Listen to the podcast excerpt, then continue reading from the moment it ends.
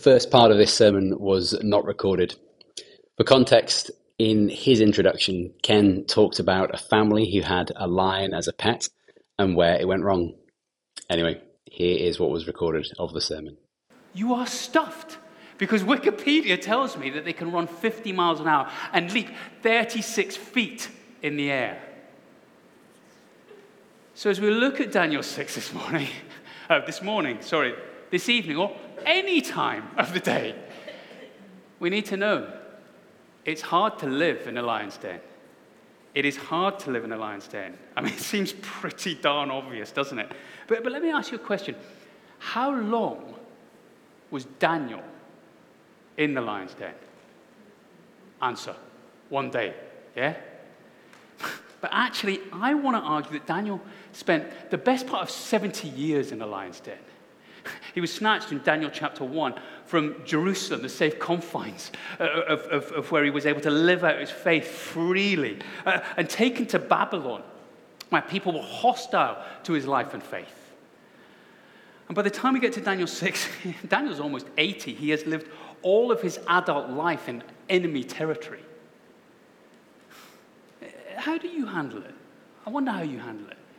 When you live in a culture that is just constantly, relentlessly hostile to your faith. It's tempting, isn't it, just to retreat, to pull back? But not Daniel. Verse 1. Have a look, verse 1. It pleased Darius to set over the kingdom 120 satraps to be throughout the whole kingdom, and over them three presidents, of whom Daniel was one, to whom these satraps would give account so that the king might suffer no loss. Then this Daniel became distinguished above all the other presidents and satraps because an excellent spirit was in him. And the king planned to set him over the whole kingdom. so, what's Daniel doing in this seriously unpromising situation? He's knuckling down, working hard, proving himself trustworthy, so much so that Darius, the new king, wants to make him his prime minister. So I want to encourage you in your day to day life, in this culture of ours that seems utterly godless, to work hard and do good. Be someone who others can rely on. Work with verse 3 an excellent spirit. Often around churches, there's this sense that church stuff is the most important stuff that you can be doing. And, and while I, I don't want to draw away from that brilliant um, notice that uh, Ben and Karen gave us on, on serving, uh, which is, is, is really important as we work together as the body of Christ. Uh, yeah, there's a sense that sometimes maybe the flip side of that is that, is that work life or, or home life doesn't really matter quite as much as serving at church. Yet it does. Look how Daniel shines for God as he says, faithful in the Babylonian civil service. So work hard, uh, whether it's at school or, or work or at home, uh, even if people there are your enemies, even if they're not Christians, even if you have a boss or a teacher that you don't like, work hard and pray that God will enable you to use the gifts that He has given you to do others good. But then, don't be surprised when suffering comes. Because for Daniel, the lions are on the prowl, aren't they? They are on the prowl. Look at verse 4. Then the presidents and satraps sought to find a ground for complaint against Daniel with regard to the kingdom. But they could find no ground for complaint or any fault because he was faithful and no error or fault was found in him. Then these men said, We shall not find any ground for complaint against this Daniel unless we find it in connection with the law of his God. The claws are out. Do you see? Aren't they? They are jealous and they want to take Daniel down. Uh, maybe they just wanted the top job for themselves. Maybe Daniel had, had shopped some of their friends for diddling their expenses. Uh, then again, maybe they were worried that Daniel was actually going to call them out and get them in trouble once he took over the, uh, the, as the main man. He was, after all, verse 4, neither corrupt nor negligent. But one thing is for sure it was his faith in God that they went after. I wonder if those around us would say the same thing about us, us as they did about Daniel back then. That you are neither corrupt nor negligible, neg- negligent, totally honest and transparent in all of your dealings with others. And that the only thing that people could find against you is your faith in God. Well, Daniel was God's man through and through. And when you stand for God, you will always face opposition. For behind the envy and cunning of Daniel's colleague is actually the devil. 1 Peter verse, uh, chapter 5, verse 8 tells us that your enemy, the devil, prowls around like a roaring lion, looking for someone to devour. As I read that, you might think, oh, that's, that's just the kind of thing that would have people out, out in the world laughing at us and mocking us. yeah, yeah, yeah, yeah. You believe in some guy you know, with horns and a, and a pitchfork and wearing red tights, you know, branches of red. Oh, typical Christians. You love your fairy stories, don't you? But you don't have to live long to understand, to, to feel that there is something evil in the world, something out there that is real and is trying to drag you and others down. For some of us, it's a particular temptation or maybe even an addiction. It seems impossible to shake. A, a particular battle that we are fighting. And, and even when we're winning, we know it's always lurking there, ready to pounce and drag us back down. For others, it might be a relationship or a disorder that we struggle with that, that feels like a lion has literally sunk its teeth into us and won't let us go. And then for others of us, again, it, it might plain and simple be being shunned and picked on, mocked and laughed and marginalized. I mean, don't you feel like some people are just out to trip you up or even humiliate you for your faith in the Lord Jesus. It's easy to think that if we do the right time, uh, sorry, the right thing all the time, then, then people will thank us and they will love us. And some will. But clearly others won't. It feels so unfair. Uh, you try to do the right thing and then you get it in the neck for it. Well, others are, are devious and they, they do whatever they want and they seem to be getting away with it all the time. But don't be surprised by that, folks. You are not in heaven yet. You live in a lion's den. So work hard, do good for others. But then don't get discouraged if you suffer for it. It's actually a sign that, like with Daniel, you're going God's way.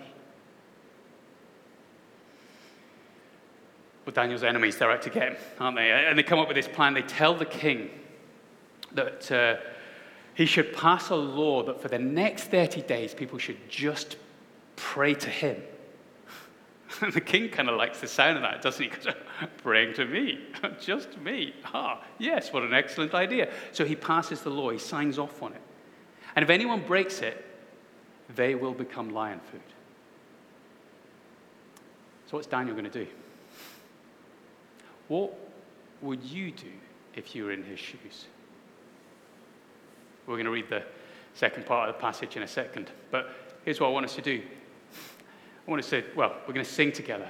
And maybe use this as an opportunity to ask God to give you the courage to make a stand when he calls you into this kind of situation. Let's stand and sing together. So, what will Daniel do? How do you survive in a lion's den? This is how you entrust yourself to the one who saves. As Daniel did what he'd always done in verse 10. When Daniel knew that the document had been signed, he went to his house where he had windows in his upper chamber open towards Jerusalem. He got down on his knees three times a day and prayed and gave thanks before his God as he had done previously. Folks, when the pressure's on, what do we tend to do? Is that what we do? I actually think we tend to look for two possible alternative routes of rescue. Firstly, we try to save ourselves.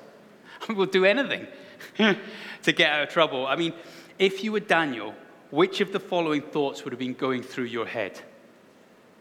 Okay, I'll still pray three times a day, but I'll close the windows. God can still hear me, right? It'll be fine.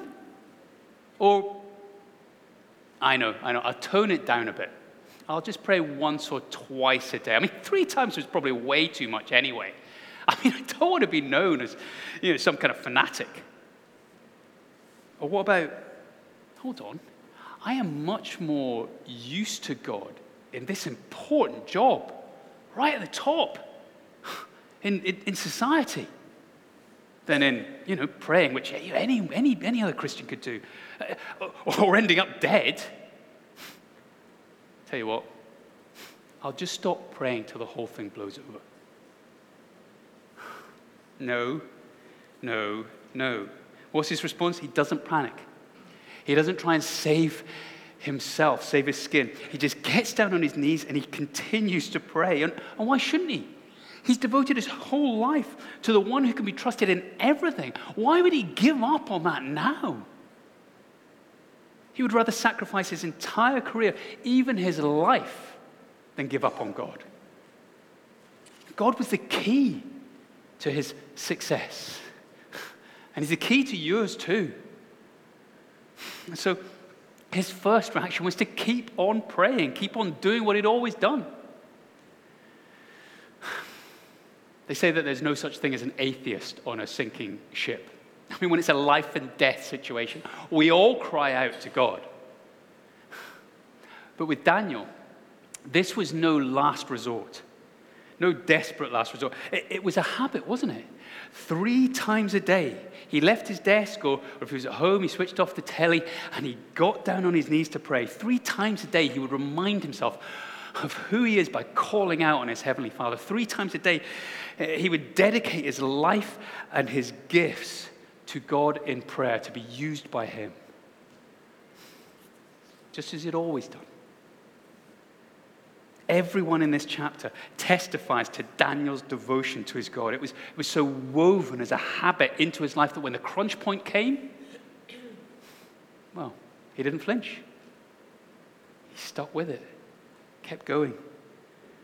So let me ask you what is your pattern of devotion? that you're weaving into your life so that you do it in the good times and you're ready for the struggle. John Piper, the American pastor and author, has said this. He said, One of the great uses of Twitter and Facebook, other social media platforms are available, like Insta and um, uh, and, and, Snapchat, I could go on. But, but basically, one of the great uses of social media will be to prove at the last day that prayerlessness was not through lack of time. We make time for the things that are important to us, don't we? So, are we making time to pray? Are we finding space and a place away from all of the clutter and distraction of life where we can come before our loving Heavenly Father in prayer? Or are our lives hollow and prayerless? This is how you live in a lion's den. You entrust yourself to the one who saves. We all know we can't save ourselves, don't we? But often when we come to that point of realizing that, instead of turning to God, what we actually do is we look to someone else to save us. Before my wife Fiona and I uh, had kids. We went on a wonderful holiday to Portugal and we visited this lovely beach on the Atlantic coast. Uh, the sun was shining, the sea was shimmering, the sand was lovely and warm on your feet. And um, the only thing that uh, the water just looked so inviting, but the only thing that, that, that was, was spoiling our fun were these big signs up saying, stay out of the water. But Fiona and I, we, we love the sea. We weren't going to let some stupid old sign spoil our good time. So uh, we got the old, shook off the old sandals and we started, started paddling in. And almost as soon as we got in, this great big old breaker came and it just swept Fiona off her feet. And as she went down under the wave, she grabbed hold of me and dragged me under with her. And we suddenly realized why the signs were up. There was this huge drop off on the beach. And so we were sucked right down and then tumbled out. Um, and, and, and, we just couldn't get upright. We just couldn't. And we were getting sucked out to sea. And as Fiona tumbled around like a cat in a washing machine, she looked to me, her handsome, hunky, love of her life. Okay, okay, let's get real.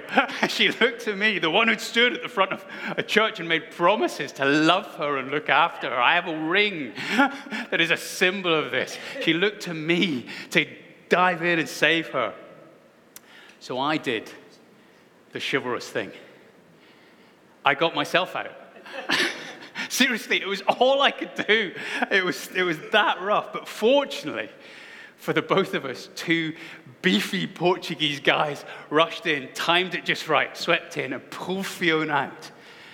And uh, we went from sheer relief that we were both now standing on terra firma again to utter embarrassment. I was obviously embarrassed I couldn't save my wife. Fiona was embarrassed uh, that the entire beach had stopped. I was just standing stock still, watching her getting dragged out of the surf.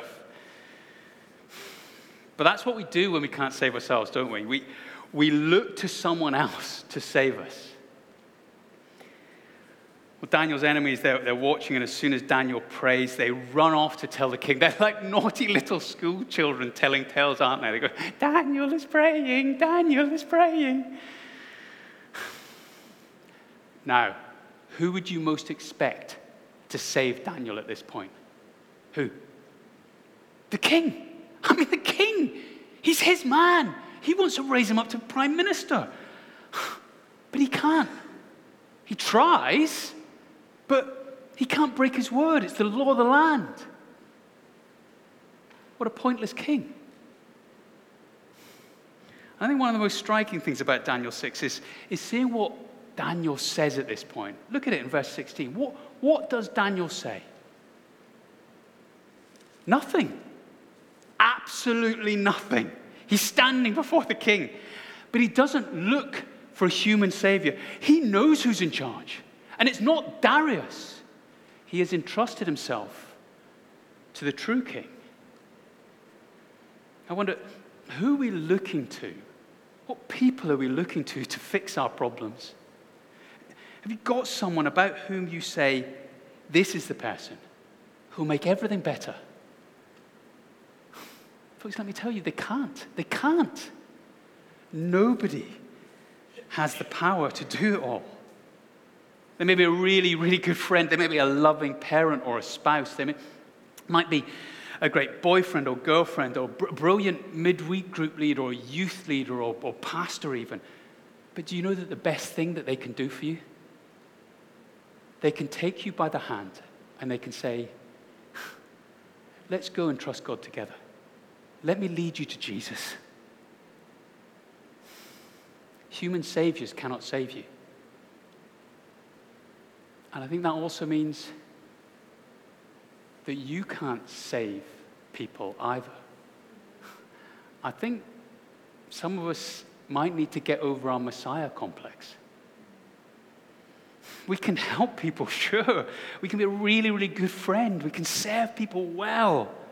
But we can't fix all their problems. Only Jesus can do that. And even Darius seems to figure this out in verse 16. For as Daniel is thrown into the lion's den, he, he cries out, May your God, May your God, whom you serve, continually deliver you. What follows must have been a miserable, a deeply uncomfortable night. Can you imagine it? Daniel, surrounded by all these hungry lions. Darius heading back to the palace, unable to take any food or any entertainment. He doesn't even watch Descenders. He can't even sleep. Then the next morning, he runs anxiously to the cave. He runs to the cave to check on Daniel. Verse 20 Oh, Daniel, servant of the living God, has your God, whom you serve continually, been able to deliver you from the lions? Then Daniel said to the king, O king, live forever. My God has sent his angel and shut the lions' mouths, and they have not harmed me, because I was found blameless before him and also before you, O king. God is the king who saves. He shut the mouths of the lions. It is a miracle. And all of this points forward to another king. As 500 years after Daniel, Jesus comes along. and boy, did he know what it was like to live in a lion's den. He faced massive opposition, didn't he? And yet, he worked hard. And he did incredible good for others. And yet, what do people think of him? Well, shortly before the end of his life, pretty much everyone turned away from him, shouting, Crucify him, crucify him. And they took him and they strung him up and they nailed him to a cross and he died. And then his body was taken down and it was put in a cave. And they rolled a stone in front of the entrance of the tomb. And then very one, very early one morning, what happened? What happened? Some women, they came running, didn't they? Running to the tomb, and they found that Jesus was alive. God shut the mouth of death itself because Jesus was the innocent one who entrusted himself to the one who saves. He entrusted himself to the one who judges justly. What was the last thing Jesus said as he died on the cross. Father, into your hands I commit my spirit. I trust you. So, whatever troubles or enemies you're facing in your life this evening, do you think he can't save you? He is, verse 27, the God who delivers and rescues and works signs and wonders. So, no matter how tough life gets, no matter how ferocious the lions, how relentless the opposition is, He is the God who can save us. He can. So, do not doubt Him. Put your trust in Him and Him alone. Let me pray for us before we close our service and song. Let's pray.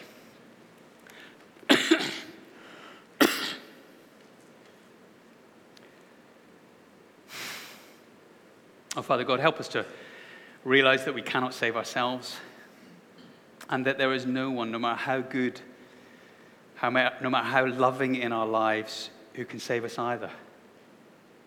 Only Jesus. And so we pray, Father, that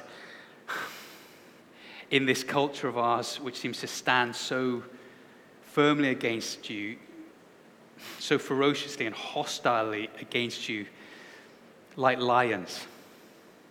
We pray, Father, you would help us to have courage and be bold and trust in Christ to give us all that we need. Not just to survive, but to thrive and to live for Him, doing good for others, working hard, and bringing glory to His name. We pray that in that precious name of Jesus. Amen.